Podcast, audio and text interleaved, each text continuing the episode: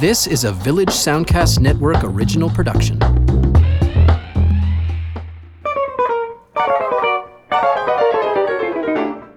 Hello and welcome to another edition of Lends Me Your Ears, the film podcast that takes a look at new films in theaters and on streaming platforms and connects them to films from days gone by, whether it's through the actor that stars in them or perhaps a director or perhaps a genre. And today, it's all about genre.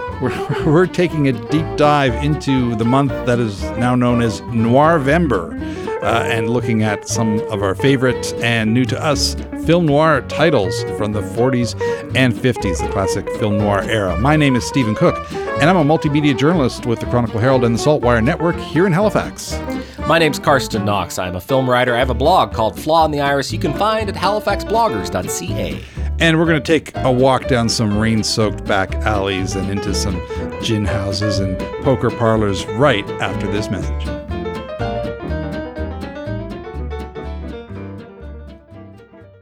As you said, Stephen, today on Lends Me Your Ears, we are diving into Noirvember at the very tail end of November 2021. A little different this episode, but, you know, we do this from time to time. We stretch the boundaries of our mandate, and we're just going to have fun with this, you know, digging into this dark American crime dramas of the 1940s and 50s. Now, I can't imagine anyone listening to the podcast who wouldn't know about this specific genre, film noir, as it's called. We've covered neo-noir movies before, sort of an updating of this genre, but I should probably say a little bit about what film noir is. It sprung out of Hollywood during World War II, and especially in the post-war period, inspired by American crime fiction of the 1930s and then the look of German expressionism in the 20s, a lot of stark black and white images and visuals, tales of desperate men and women, well, mostly men, usually in an urban setting, and the world they live in is one of compromised ethics and values and a healthy dose of cynicism, I guess. The theory is that after the war, you know, America lost a little bit of its innocence, and people were interested in these kinds of stories. Film noir also includes, some tropes include the femme fatale, the beautiful woman who frequently ends up betraying the hero, which I guess to me has often seemed a sort of reflection of some kind of baked-in misogyny, men always needing someone to blame outside of themselves and finding the mystery of dames, as they call them, an easy target. But this is still, I think, one of my favorite genres, despite the problems, some of the problems with it. It's the way it looks, the long shadows and the high contrast images, and the way it imagines a world of grays, of compromised characters and high stakes. These stories are frequently compelling, and they still, I think, have some things to tell us 70 years later. Oh, sure. This is a deep dive into the dark side of human nature, and the great thing about noir is that it kind of spread like a virus almost, because you find noir elements in other genres.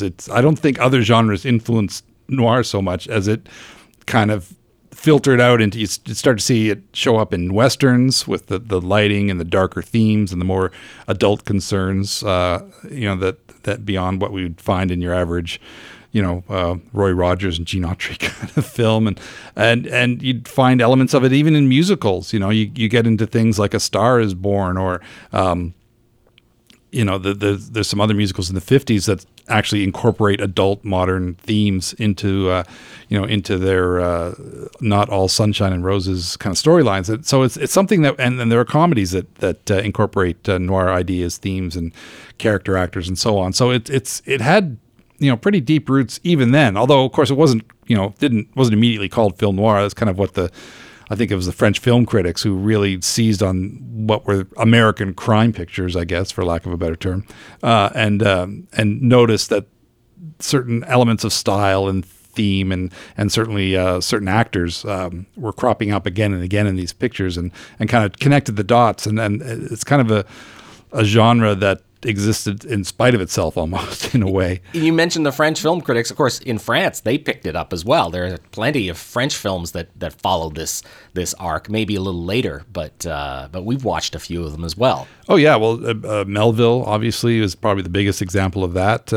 And then, of course, the French New Wave adapted it into their own kind of radical take on cinema. Certainly, Godard and Truffaut were big fans of the genre and love to subvert its ideas in their own films. So it's hugely influential. Of course, you know, you mentioned neo-noir. We've done at least one show, if not two, about the more recent adaptations of the style and themes of film noir into a modern setting. It seems endlessly adaptable. Even a recent film like something like Brick, or even maybe even Knives Out to a certain degree. You know, it keeps coming back in interesting and unusual ways. And there's a good reason for it. It's because the films at the heart of this are really, really good. Yeah, and it's great to have an opportunity to watch them. Of course, these perennial themes, you know, you can't ignore the darkness in the heart of human beings. And I think a lot of these films get to the core of that. And we started with one. We started chronologically. We're going to look at our 8 or so movies today. I'm starting with Double Indemnity from 1944, which I think might have been the first film noir I ever saw. I think I saw it maybe back in high school the first time.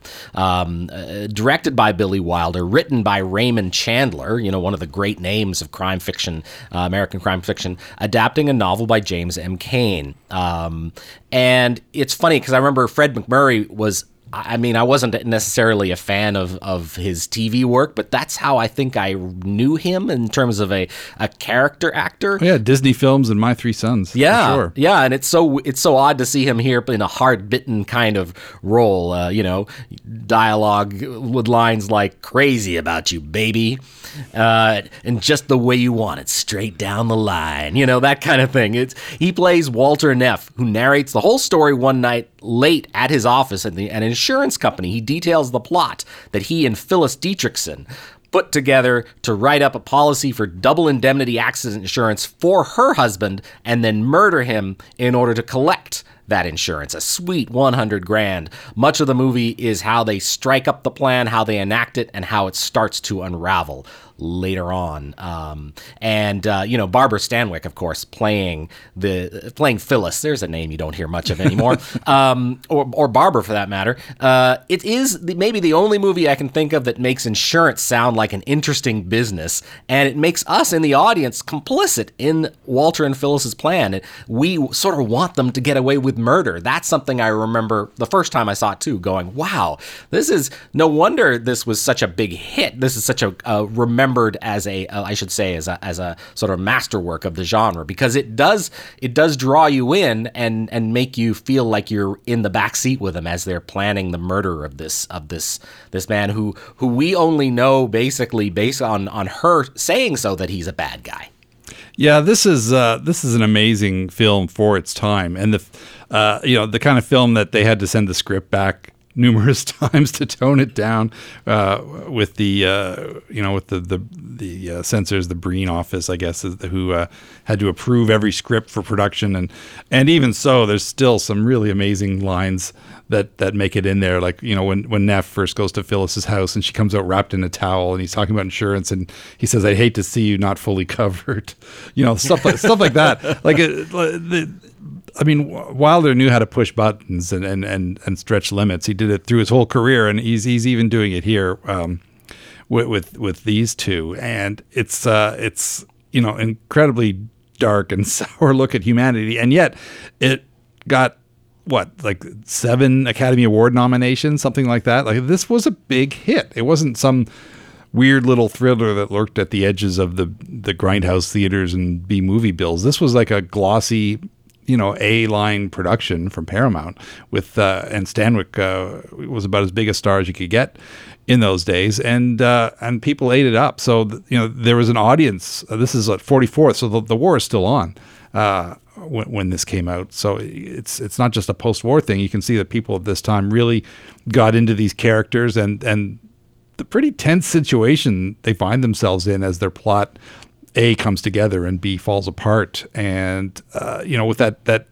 unholy trilogy that you mentioned of Wilder, Raymond Chandler, and Cain, of course, a lot of his books were turned into great film noirs, like The Postman Always Rings Twice, among others. And you know, those three minds working together cooked up something pretty dark and brutal and brilliant and hilarious too, because the dialogue, I feel like this is the Rosetta Stone for the Coen brothers. I feel like almost everything they know about writing and making movies has some root in this movie. Yeah, I absolutely agree. Yeah, that's you can get that sense for sure. And the I would say the best thing in Double Indemnity is Edward G. Robinson as Barton Keyes. He's the claims manager at the insurance company. And I think the key relationship, no pun intended, is between Keyes and Walter, because they're the ones who really care about each other. Walter is, and it feels more like Walter is sort of cheated on his mentor on the rules of insurance and the rules of law and done this terrible thing with Phyllis. And Robinson gives this incredible monologue mid-movie about suicide and how the company has volumes of statistics about the different ways people commit suicide, the studies that show the odds of people doing it in certain ways. And that might be my favorite scene in the whole movie. It's just like how committed Keyes is to the work he does, and it's so much a part of his identity. You know, he has this little man inside him that tells him when something's wrong. And little man, I love that line. Talking to him all the time. Yeah, he is amazing. And you know, Edward G. Robinson, Edward G. You know, it's like that thing that kind of his image, almost his reputation, his image superseded him. You know, in years afterwards, obviously the Ten Commandments and things like that. But this is where he is, I think, at his best. Yeah, and. In the extras, I think on the commentary on my DVD copy of this, they talk about how he didn't want to do this film initially because it meant going from being a top billed star to playing a sort of supporting character role. But I guess at some point he looked at where his career had been headed at that point, since starring in Little Caesar in the early 30s, and his starring roles hadn't been that great. I think he recognized a good script when he saw one, and it definitely paid off for him. He's so great in here, and I love. Yeah, you're right. The interaction between him and Neff is tremendous. Every time they just exchange barbs, and Neff says, "I love you too," just cracks me up. Yeah, for sure. And it was really nice to be able to rewatch this film and discover that Double Indemnity has not lost a step in terms of its intensity and its entertainment value over the years. One of the films we watched that I had never seen before, also from 1944, it's available on Criterion, which has the Criterion Channel has a terrific selection of noir right now, many of which on our list we watched on the channel. But Laura from 1944 is a movie that I really also was impressed with, and this was my first watching it. And it starts again with a voiceover narration. Only I, Walter Lidecker, knew Laura. And we meet this character in his gaudy New York home in a marble bathtub. He's played by Clifton Webb. Quite a writer and character. Laura Hunt, who he's talking about, played by Gene Tierney, has been murdered by shotgun. Now, Waldo, as the sort of center of the story, at least in the first act, gets all the best lines. At one point, he says, "You're a vague sort of fellow, aren't you, Carpenter?"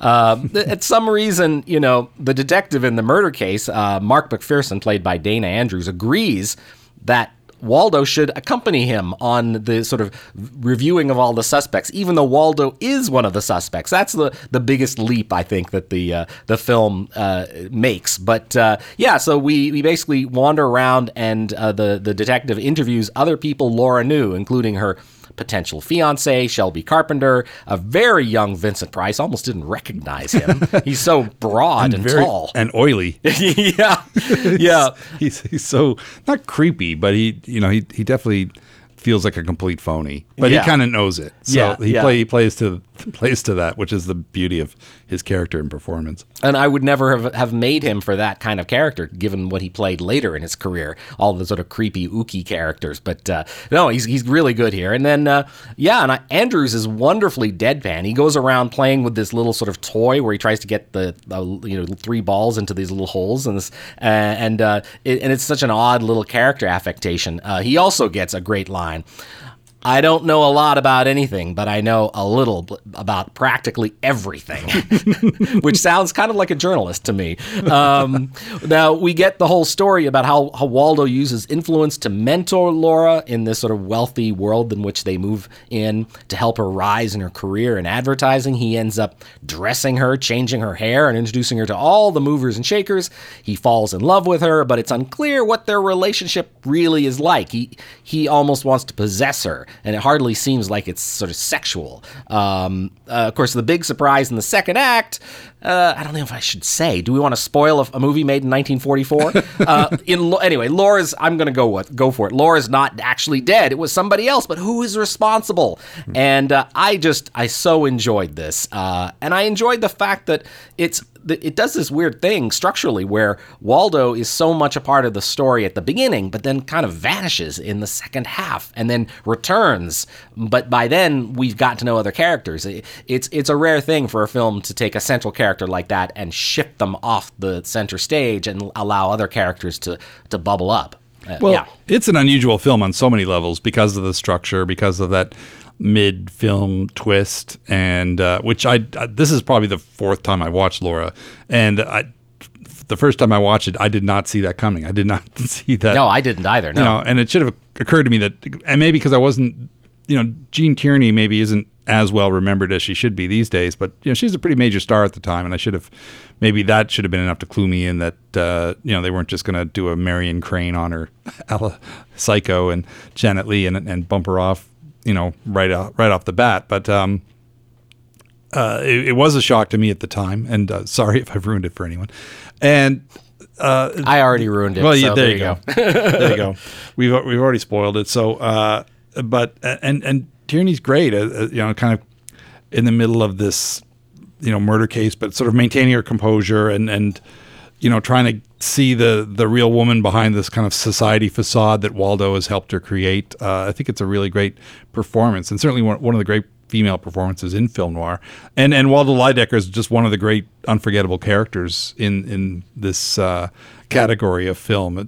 Clifton Webb is just so full of acid and poison, somebody asked him to sign something and he says, I don't use a pen, I use a goose quill dipped in venom. Yes, that's right. Everything he says is a bon mot and worth remembering, really. And it's just that ripping the lid off of society kind of aspect of the film that's so much fun. And it was sort of like, kind of like All About Eve a few years later, but with a murder at the heart of it. And of course, I think the reason I probably watched it in the first place was the connection to Twin Peaks.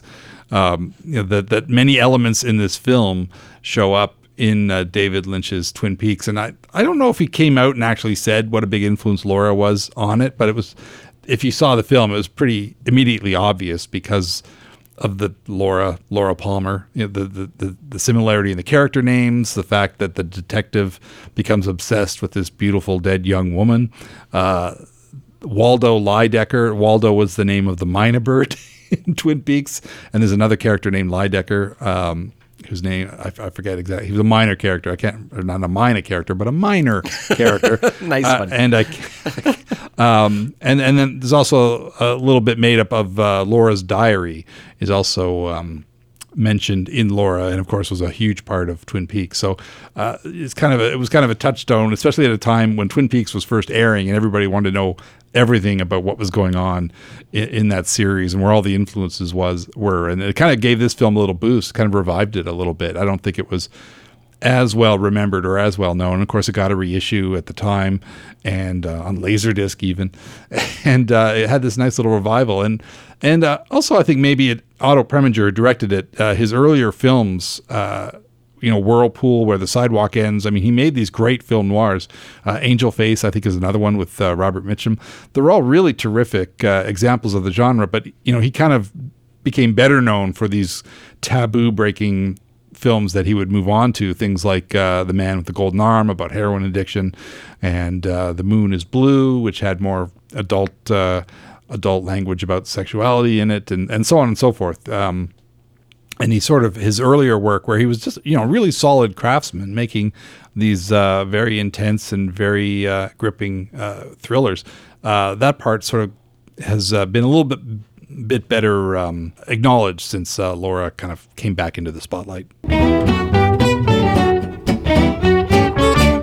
Welcome back to Lends Me Your Ears as we wrap up Noirvember, the month-long celebration of film noir. If you didn't feel like growing a mustache, you could always stay at home and watch detectives and thugs and femme fatale duke it out on the mean streets of Hollywood black and white films. For those who are into growing mustaches. Exactly. Well, I have a beard, so I guess it's technically part of the whole package. But this next one is one that we, some of these were just kind of picking out of thin air. And this is a film that I enjoyed returning to, even though, as Karsten and I both agree, its plot is completely implausible. But that's the fun of these sometimes, is just seeing how it can take a ludicrous concept and just kind of run with it. I mean, even in Double Indemnity, I think the plot of that, if you wanted to poke some holes in it, you could. But this one you definitely could. And it's Phantom Lady, directed by Robert Siodmak, who made some pretty terrific film noir pictures. Maybe not top echelon films, but certainly great examples of the genre. And this is his first. So he's obviously just kind of feeling his way. This is the film he made. His previous film to this was Son of Dracula, with Lon Chaney Jr. playing... was it Dr. Alucard, where he played this guy who his alias was to spell Dracula backwards. So he's still kind of coming up out of the B pictures with Phantom Lady. He'd go on to make The Spiral Staircase, The Killers, Crisscross, which is a really great heist gone wrong movie starring Burt Lancaster that was remade by Steven Soderbergh as, I think, The Underneath. There's a film that's obviously highly regarded. Phantom Lady, not so much, but fun nonetheless for some of its film noir elements that make it kind of fun. The fact that it looks great, it's a great looking film, but it doesn't necessarily have a great lead because we have Alan Curtis playing Scott Henderson. Alan Curtis is one of those kind of forgettable 1940s leading men who's an engineer who is going out for a night on the town. His wife stands him up. So he meets this woman in a bar, and she seems to be in some sort of emotional distress, and he decides to be a knight in shining armor and cheer her up because he's got 2 tickets for a show, and he's going to take her to the show. And she's obviously having some sort of emotional trauma, and he's trying to cheer her up and make her night or whatever. And so they go to this fairly cheesy review, this kind of Latin music review, and she's wearing this outrageous hat that you can't help but notice. And then the woman in the lead in the play happens to be wearing the same hat and gets visibly upset on the stage at seeing someone in the audience wearing her hat. And the drummer, played by Elisha Cook Jr., who's always a welcome presence in these films, he's winking and making eyes at this Phantom Lady, as it were. And so it goes. We're clearly being set up for something, because all these elements are being introduced on what would normally be fairly innocuous kind of occasion. So Scott Henderson gets home and finds his wife has been strangled. Actually, I think he gets home and the apartment's already full of cops, and they're the typical, tough-edged, wisecracking cops, kind of making jokes at his expense and that kind of thing, and obviously fingering him right away as the potential suspect. And so, he wants to clear his name because he has his alibi. He was at this show with this woman that he met in the bar. Surely that would cover him. And then, of course, his alibi completely falls apart. There's a great great courtroom sequence with the voice of the judge. You don't actually see what's happening in the courtroom. It's all reaction shots for the most part, and the voice of the judge and the prosecutor and all that kind of thing. And so he's in jail, an expressionist jail, because they show him in jail, and it's just, you just light through a window and a railing. That's it. But he's got this plucky secretary, played by Ella Raines. Carol Richmond is his secretary. She knows he's innocent.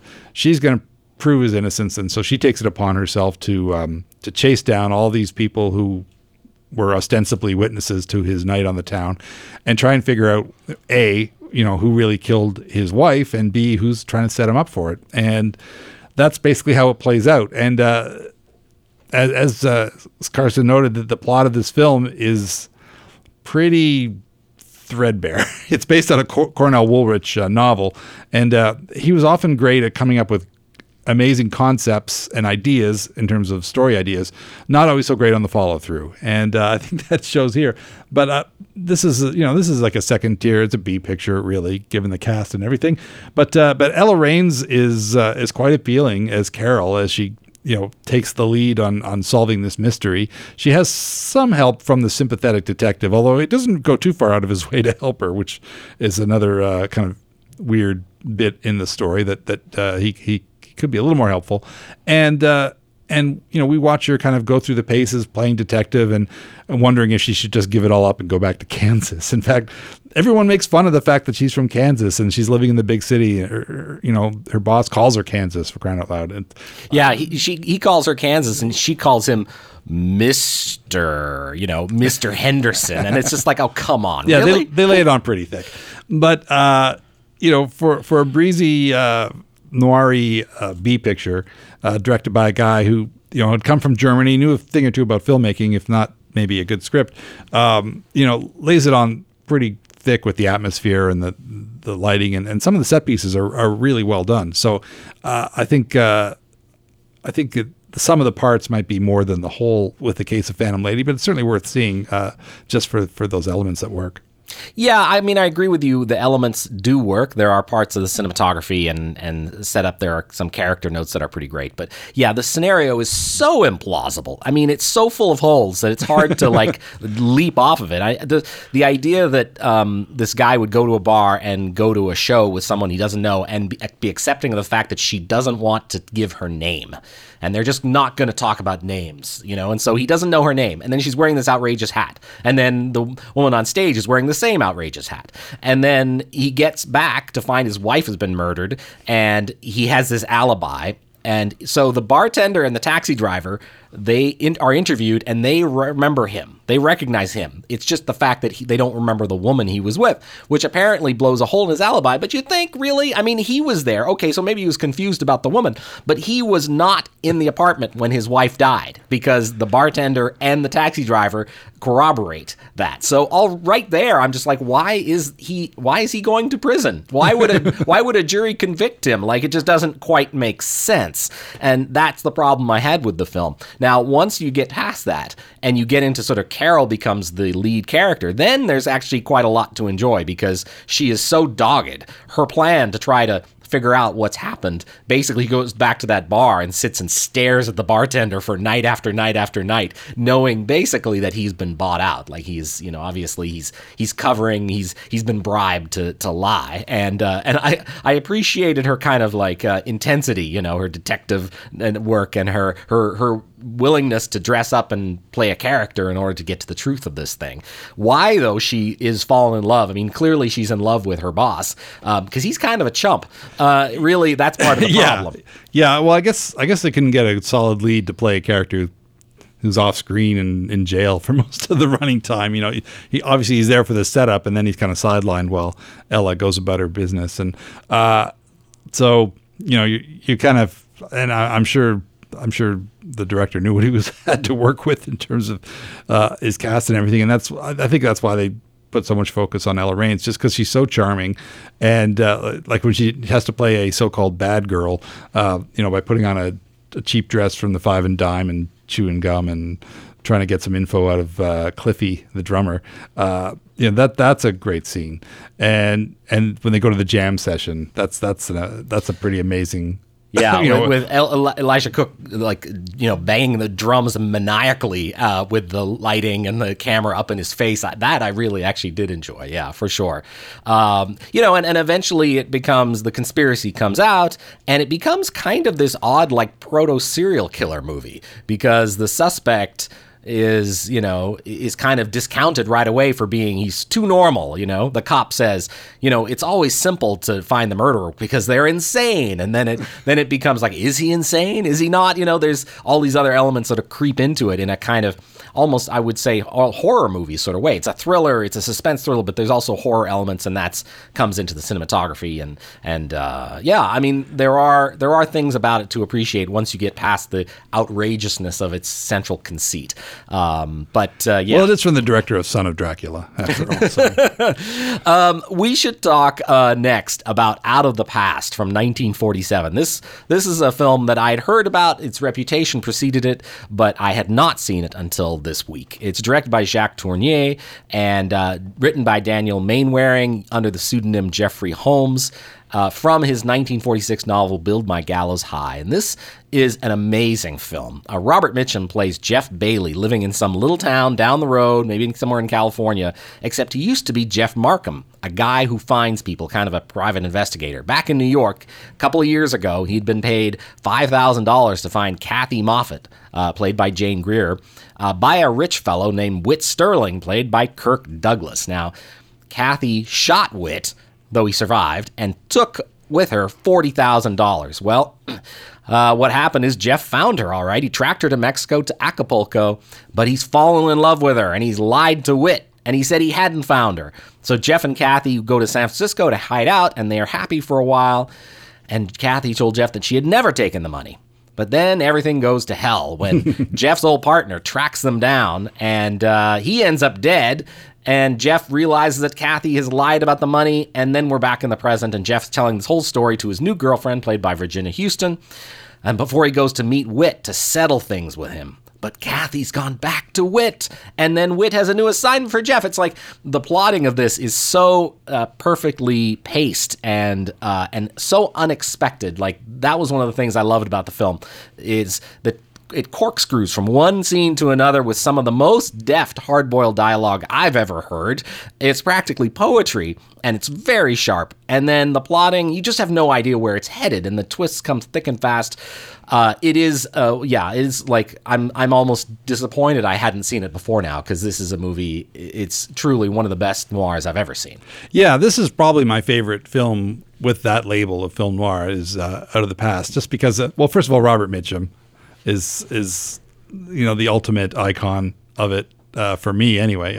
I know some people might look to, say, like a Humphrey Bogart or what have you, but Mitchum, he just fits into this like a comfortable shoe. Like he just belongs in this kind of movie. And before this, he'd kind of been playing sort of more conventional leading man kinds of roles, but in this film he's just the shades of gray that he's able to play in his character and in characters in similar movies that would follow is just phenomenal. That laconic ease with which he goes through life really is really, I feel like it's something that Hollywood hadn't really seen up to that point, and then it's what made him kind of an unconventional star. The fact that he got busted for marijuana and then completely cruised past it without blinking an eye, he did some time, and then it was like nothing happened. He just couldn't phase this guy, and I think that really, that informs his characters to a great degree. You want to see how he handles things. He can be tough when he needs to be, but he's gonna try and not get into a scrape that he can't get out of, and his way of dealing with hotheads and conniving women and thugs. It's just he just keeps his cool in every instance, but not in a believable way. It just feels so Mitchum, and this has style up the yin yang. I mean, every shot is like a some sort of charcoal sketch. It seems it's just one of the most beautiful and evocative of its type. We've got this sort of straight up outdoorsy stuff that kind of contrasts with the shadows and the smoke and the dimly lit rooms and everything. It's really got that great contrast between the real world and the noir world, kind of wrapped up in a nutshell. And I think it's really kind of the ultimate film noir in terms of how it has all the elements and all the themes all wrapped up in one.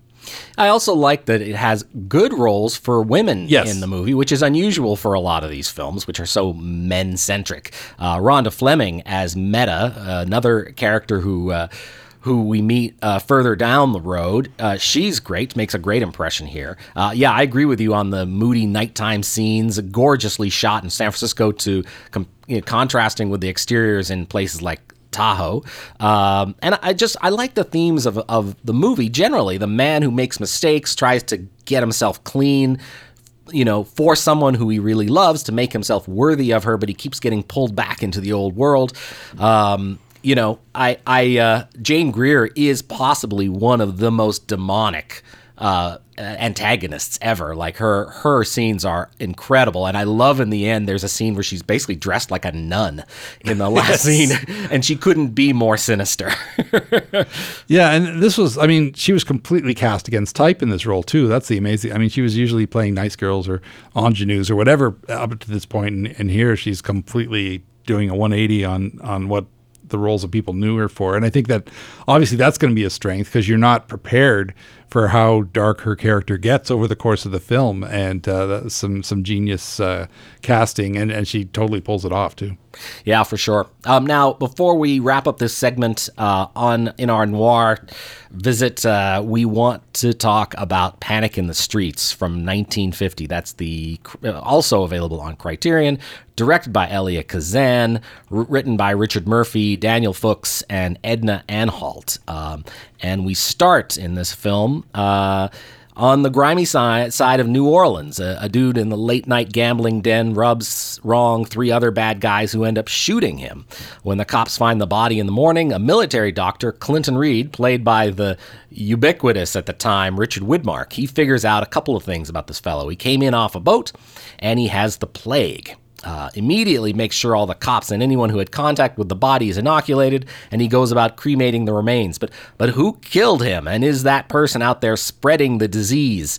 So that's the crux of it. Widmark is typically intense. He yells a lot of his lines, except when he's in the company of his wife, played by the ever-patient Barbara Bel Geddes. She's quite good, but the scenes are, I think, are the least interesting of the film. Much more compelling are the ones with Widmark and a police captain, played by Paul Douglas. At first, at odds, they soon find common ground in trying to track these people down, running through New Orleans. Also great are low-level gangsters, a terrifying Jack Palance as Blackie, the guy who pulled the trigger, and his buddies Fitch, played by Zero Mostel, and Poldy, played by Tommy Cook.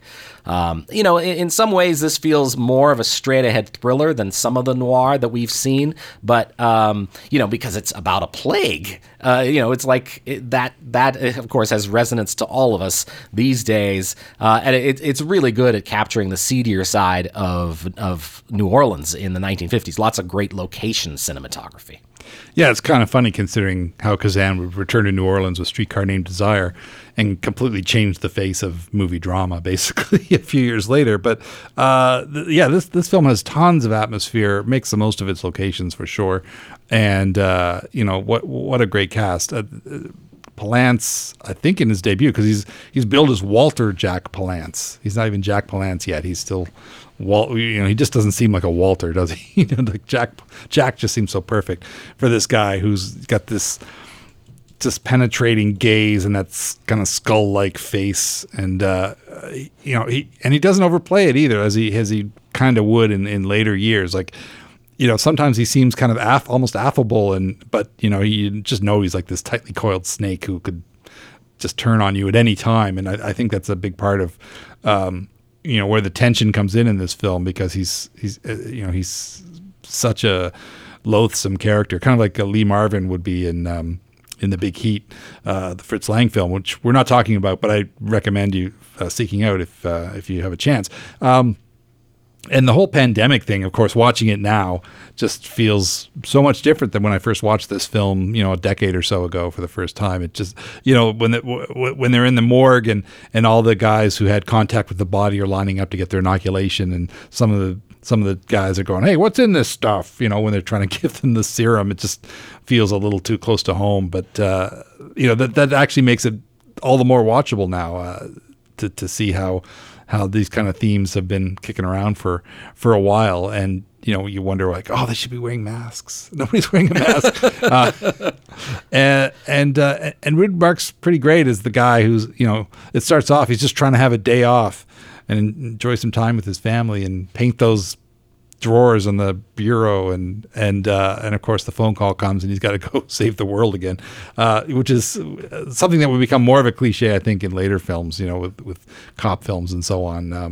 The guy who just can't catch a break and is working on this case 24 hours a day or whatever like that. But Widmark, I think, really sells it with how tired he gets and with, needing to change his uniform when he worries it's infected and all that kind of stuff, and he's it's great to see him play this heroic, dogged investigator, after people had been used to seeing him play kind of crime bosses and psychos prior to this.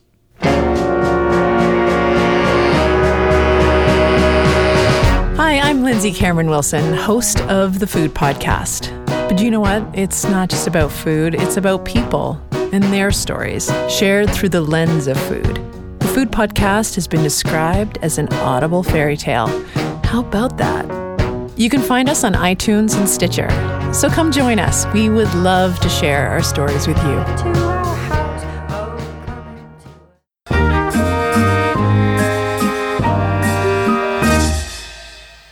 All right, and we're back on Lends Me Your Ears in our deep dive for Noirvember, and we're going to talk now about a film from 1950, available again on the Criterion Channel, called No Way Out, directed by Joseph L. Mankiewicz, and it's the debut of Sidney Poitier.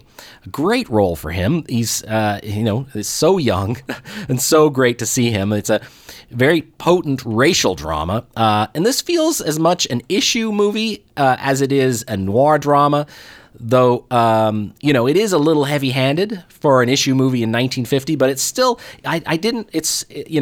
it's not an embarrassing watch, which is in how it depicts racial hatred in America. And that's saying something for a movie that's 71 years old. It could have aged poorly, and I think it actually still works in its basics. Now, Poitier plays Dr. Luther Brooks.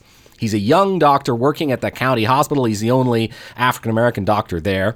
One night, two criminals from a place called Beaver Canal. They keep talking about where they're from, Beaver Canal, which I can't be an actual place because it just makes me laugh. It just sounds a little too Freudian. Yeah, a little bit. They're brought in. They're both shot in there. They've been both shot in the legs during a robbery. One of them is Ray, played once again by Richard Widmark. He is a vicious and violent racist and doesn't like being treated by Dr. Brooks. Brooks thinks that the brother, who is catatonic at this point, might have a brain tumor. He gives him a spinal tap, and the patient dies. So Ray accuses Brooks of murder. Now, Brooks wants to do an autopsy on the dead man to confirm his suspicions, but the brother denies this request. Brooks and his mentor, Dr. Wharton, appeal to the dead man's wife, Edie, and then the bad racist white boys of Beaver Canal get wind of what happened, and it prompts a race riot, all while Brooks is still trying to prove he did the right thing, but he is still very young, and he's insecure about his skills, and he's aware that maybe he didn't do the right thing. So there's a lot, I think, about this movie to admire. I think the way it examines the open racism in American society with a very clear eye. But yeah, as I said, it's sort of a weird amalgam of noir and message movie. I think I like the message movie aspects of it more than the noir aspects. But because noir sometimes can feel a little simplistic in a context where this stuff is going on. But there were lots of things about it, mostly Sidney Poitier in the lead. And I don't know if you recognize Ossie Davis plays his brother, who I was like, I know that guy from somewhere. And there it was like I'd never seen him so young either. Yeah, it's a pretty remarkable film for its time. It does feel of its time, but at the same time, there's aspects of it.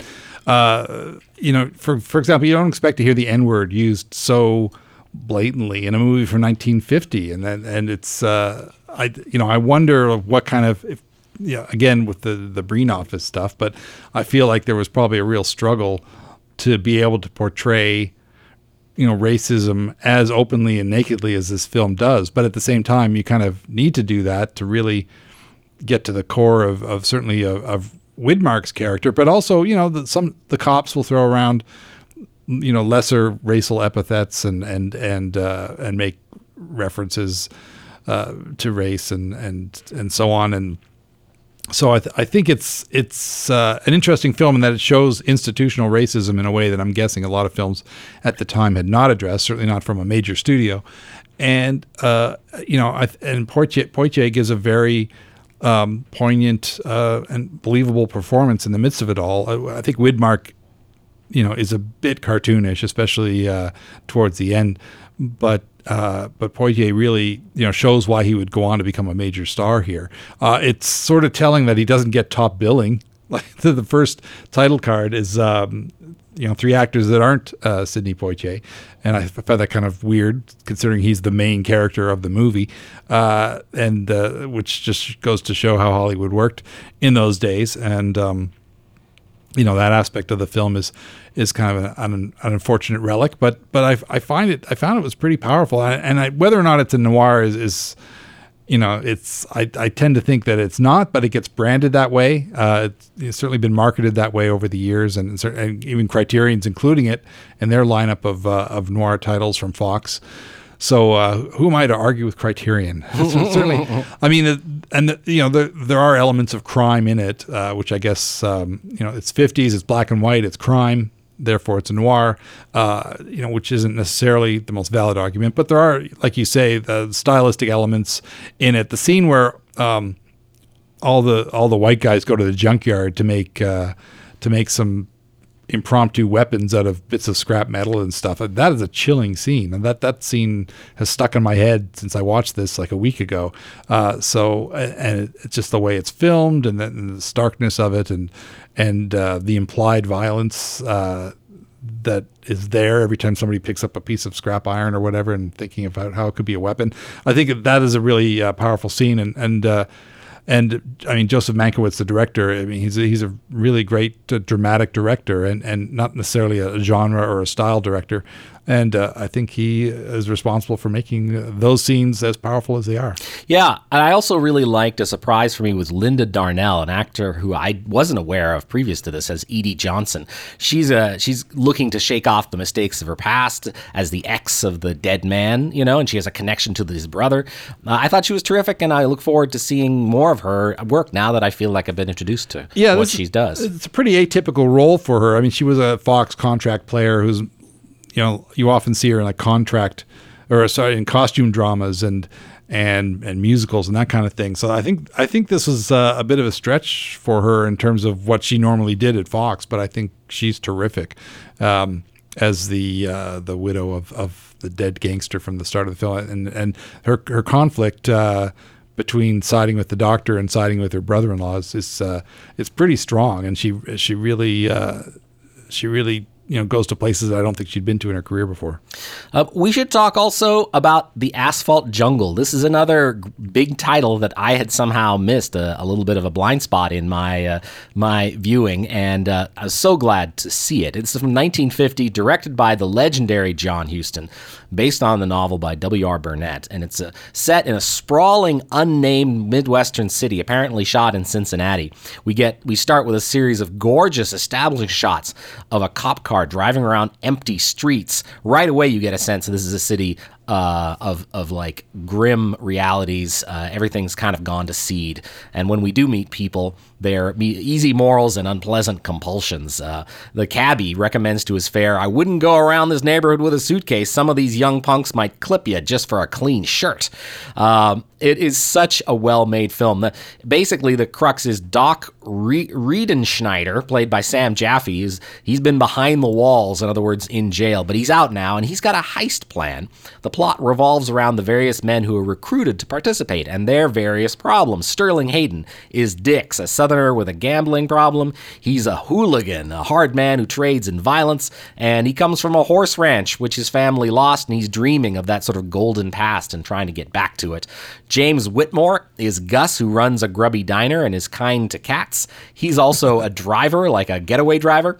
And the money man is Emmerich, played by Lewis Calhern, who's actually broke, but he's planning to double-cross his associates, and he's got a much younger girlfriend who calls him Uncle Lon, which is very creepy.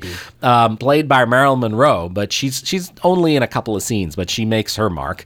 It is a powerful film. It's a film of a lot of people who are undermined by their appetites and their weaknesses.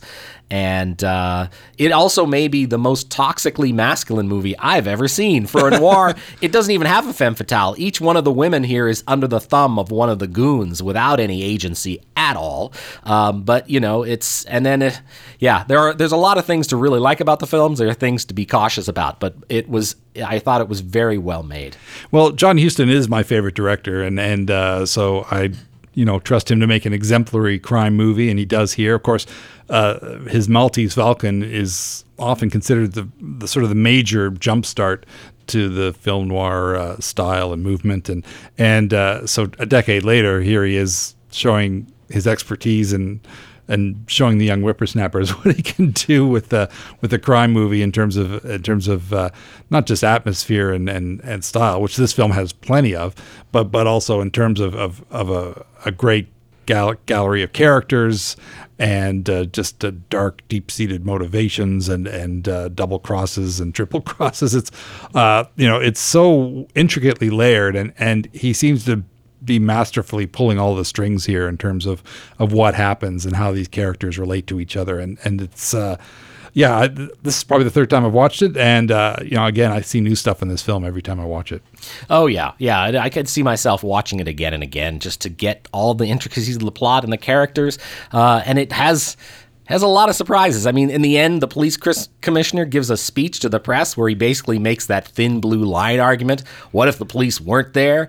Whether they're good or bad, he's basically excusing the corruption of the police because if without them, everything, what he says, the jungle wins, the predatory beasts take over. And, oh man, that's a little hard to swallow some years down the road. But as a time capsule, I think it says a lot. I was really glad to see The Asphalt Jungle finally.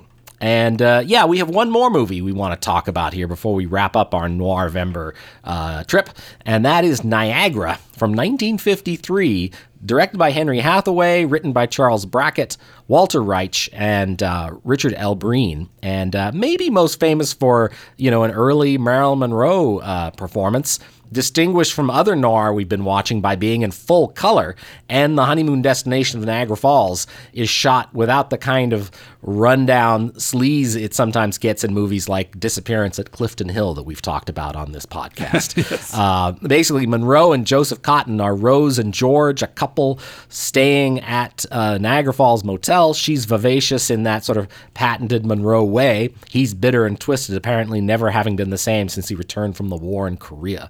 And they're contrasted with another young couple who've come to stay at the hotel and see the sights. They're Gene Peters and Max Showalter as the Cutlers, Polly and Ray. It's a little hard to believe these are actual people, especially Ray. Yeah. He's like, he works for shredded wheat in the Midwest and is thrilled to visit the local factory. They're just so cheery and clean cut and sitcom cardboard. It's hard to believe they're actual people. But then, contrasted with them are Monroe and Cotton, who are very dark, right out of the noir playbook. So, yeah, it's an odd movie, just trying to get a sense of these sort of differing tones, along with this incredible location cinematography. But there's no doubt of Monroe's stardom. At one point, she sings along to the sort of theme song of the movie, Kiss, and she's got a great voice, too. And you're just like, wow, she's amazing. Yeah, definitely worth it for Marilyn. Supposedly the only time she played a quote-unquote bad girl. I think she was under contract at Fox, and I think this was the first time they gave her a starring role. And she really makes the most of it, for sure. I think she knew it was at stake, and would build a career on this. And she's fantastic. It's directed by Henry Hathaway, and who's kind of a famous for being a journeyman director of westerns, crime thrillers. I'm not sure if he ever did a musical, but he's one of those guys who would just take whatever the studio threw at him, I guess. And but here, at least he's got a decent script to work from. You mentioned Charles Brackett as one of the screenwriters. He, of course, is most famous for having worked with Billy Wilder, and famously did not want to work with Wilder on Double Indemnity because he thought it was either too dark or just wouldn't make it past the censor board. And I don't know if that's where they had a falling out or what, but it's interesting. We've kind of come full circle with Brackett picking up on something here that's still pretty dark. I mean, a guy is trying to kill his wife and vice versa, and or he's it's such a fun, twisty, turny plot. We don't mind some of the weird eccentricities of the film, like Max Showalter, who's he's like been airlifted from a musical or something like that. He's definitely acting in a different movie altogether. But overall, I found this pretty gripping and entertaining. Yeah, and there's that scene where George attacks Rose in the bell tower, and it's so gorgeous, and the long shadows and the bright red lighting. I mean, we talked in our last episode about Giallo a little bit and about Mario Bava, and it feels like a predecessor to that. It's just so garish and over the top, as is the dialogue. And it's funny because there's so much music, and it's very sort of Hitchcockian in some of the ways it is presented. And then the phenomenon finale with this boat that heads towards the falls and the helicopter rescue, there's no music at all. It's just, there's some really interesting choices here, and I wasn't quite sure what to make of it, but Niagara, there, that's it. And that brings us to the close with a gunshot of Lends Me Your Ears for this episode. And I hope you've enjoyed our trip through Noirvember. And thank you so much for listening to us go on and on. Much appreciated. If you want to reach out to us, we are available on Facebook. We have a Facebook page. We're also on Twitter as Lends Me Your Ears. Stephen and I both have also our own Twitter handles. Mine's named after my film blog, Flaw in the Iris. Stephen, what's yours? Mine is at @NS_SCOOKE. Many thanks to CKDU 88.1 FM here in Halifax for the studio facilities and for airing the show every second Tuesday at 5 p.m. Also, many thanks to our producers at the Village Soundcast Network. Thanks again to you for listening in, and we will talk again about films very soon. Lends Me Your Ears is hosted by Stephen Cook and Karsten Knox and is produced in Halifax, Nova Scotia at Village Sound for the Village Soundcast Network. All music courtesy of Gypsophilia. Send feedback to lendsmeyourEarsPodcast@gmail.com. We'd love to hear from you. Thanks for listening.